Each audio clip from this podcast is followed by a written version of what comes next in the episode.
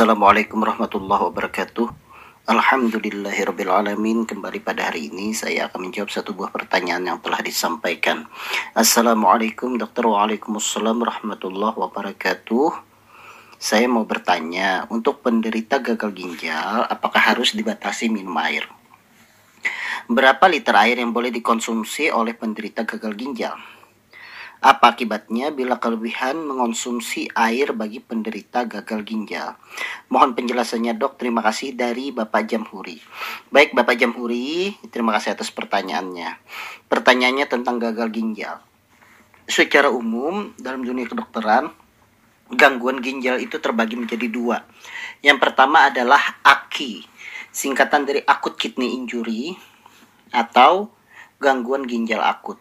Kemudian yang kedua ada namanya CKD atau chronic kidney disease atau penyakit ginjal kronik. Jadi secara umum terbagi menjadi dua yaitu akut dan kronik. Akut itu dia bisa disebabkan yang pertama karena prerenal. Prerenal itu seperti misalnya kekurangan cairan ataupun misalnya gangguan dalam hal perfusi darah ke ginjal misalnya seperti itu. Nah, kemudian kalau renal penyebabnya itu karena adanya batu dan post renal atau pasca renal itu karena ada sumbatan.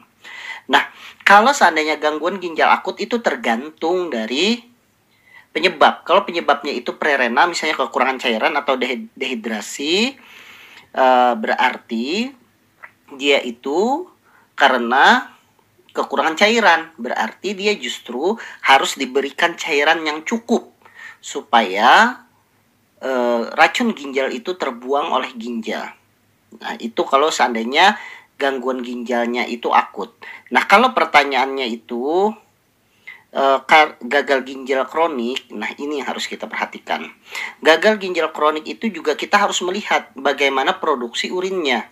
Kalau seandainya produksi urinnya itu masih baik-baik saja, misalnya kencingnya itu banyak, walaupun sudah didiagnosa oleh dokter ini gagal ginjal, maka sebenarnya pembatasan minum pun juga belum terlalu uh, mayoritas atau dominan dokter sampaikan. Misalnya, didapatkan pada saat pemeriksaan laboratorium kreatinin yaitu penanda kerusakan ginjal itu sudah meningkat, tetapi pada saat itu kondisi pasien tidak kelebihan cairan, kemudian buang air kecilnya juga norma-norma saja, maksudnya banyak keluar, tetapi memang sudah ada peningkatan kreatinin, pada saat itu dokter tidak akan menyarankan untuk membatasi minum. Karena kalau dibatasi yang terjadi adalah kekurangan cairan di mana nanti malah akan menyebabkan e, gangguan ginjal lebih parah lagi. Nah, kalau seandainya memang gangguan ginjal ini sudah cuci darah rutin, kemudian produksi urinnya juga sudah sangat sedikit, maka tentunya kita harus membatasi minum. Pertanyaannya, kenapa harus dibatasi? Memang kalau kelebihan cairan, apa yang terjadi? Ya, kita ketahui bersama bahwa hilangnya cairan di dalam tubuh itu penyebabnya bisa karena yang pertama pada saat kita mengeluarkan air kencing atau buang air kecil. Kemudian yang kedua pada saat kita mual, muntah misalnya itu bisa kekurangan cairan. Yang ketiga bisa pada saat kita buang air besar, mencret itu bisa kekurangan cairan. Dan yang keempat bisa evaporasi, yaitu dari melalui keringat juga bisa kehilangan cairan dari situ. Nah, kalau seandainya yang tapi yang paling utama di antara semua itu adalah melalui air kencing. Nah, kalau seandainya pada saat kita kencing itu ternyata sedikit sedangkan cairan yang kita minum itu sangat-sangat banyak, yang terjadi adalah tubuh e, cairan akan menumpuk di dalam tubuh. Kalau dia menumpuk di dalam tubuh, maka dia akan mudah sekali terjadinya penumpukan di tempat-tempat tertentu, misalnya di paru. Akhirnya parunya menjadi kelebihan cairan. Orang menyebutnya dengan edem paru sehingga yang terjadi adalah akan terjadi sesak nafas yang tentunya akan berbahaya bagi orang tersebut. Atau misalnya perutnya membesar. Nah, perut yang membesar itu karena adanya cairan di dalam perut yang itu juga akan berdampak kepada bagaimana kualitas hidup seseorang.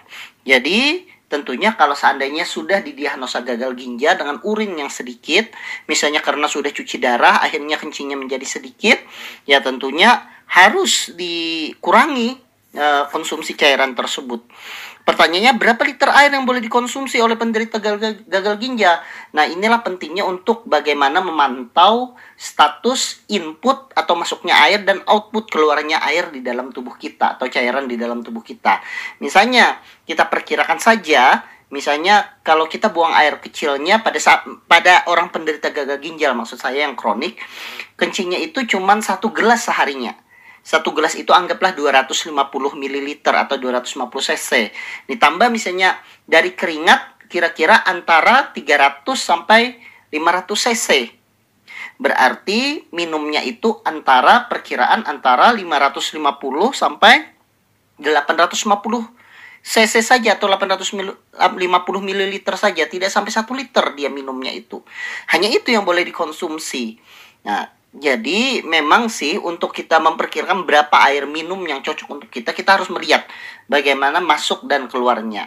Memang ada beberapa yang mengatakan bisa menggunakan rumus, misalnya sebagai contoh, misalnya kebutuhan cairan kita itu normalnya adalah 30 cc dikali berat badan. Misalnya berat badan kita itu adalah uh, 60 kg. Berarti 60 dikali 30 berarti normanya itu kebutuhan janin kita 1,8 liter. Tapi pada penderita gagal ginjal apalagi misalnya yang sudah sangat sedikit bisa dikurangi separohnya. Jadi misalnya perlunya cuma 900 cc saja lagi seperti itu. Tapi balik lagi kembali kepada klinis. Kalau seandainya kencingnya itu ternyata dalam sehari itu sangat sedikit atau tidak bisa kencing, tentunya lebih strict lagi kita mengurangi cairannya. Tapi kalau seandainya kencingnya masih bisa satu gelas atau bahkan bisa sampai dua gelas sehari, mungkin cairannya itu bisa ditingkatkan lagi. Nah, perlu diperhatikan juga cairan itu kita dapatkan bukan hanya dari minum, dari kuah pada saat kita makan, kemudian dari makan makanan yang cair, yang yang berkuah juga itu juga harus dihitung. Jadi betul-betul kita harus menghitung karena yang namanya cairan itu tepat uh, hukumnya. Jadi yang masuk seberapa, yang keluar juga seberapa. Kalau dia kelebihan ya tentunya uh, menyebabkan seseorang menjadi sesak nafas. Begitu mungkin Pak Jamhuri yang bisa saya jelaskan. Semoga bisa bermanfaat bagi kita semua eh, bagi seluruh jamaah yang mendengarkan di sini dan semoga kita semua diberikan kesehatan oleh Allah Subhanahu wa taala. Wassalamualaikum warahmatullahi wabarakatuh.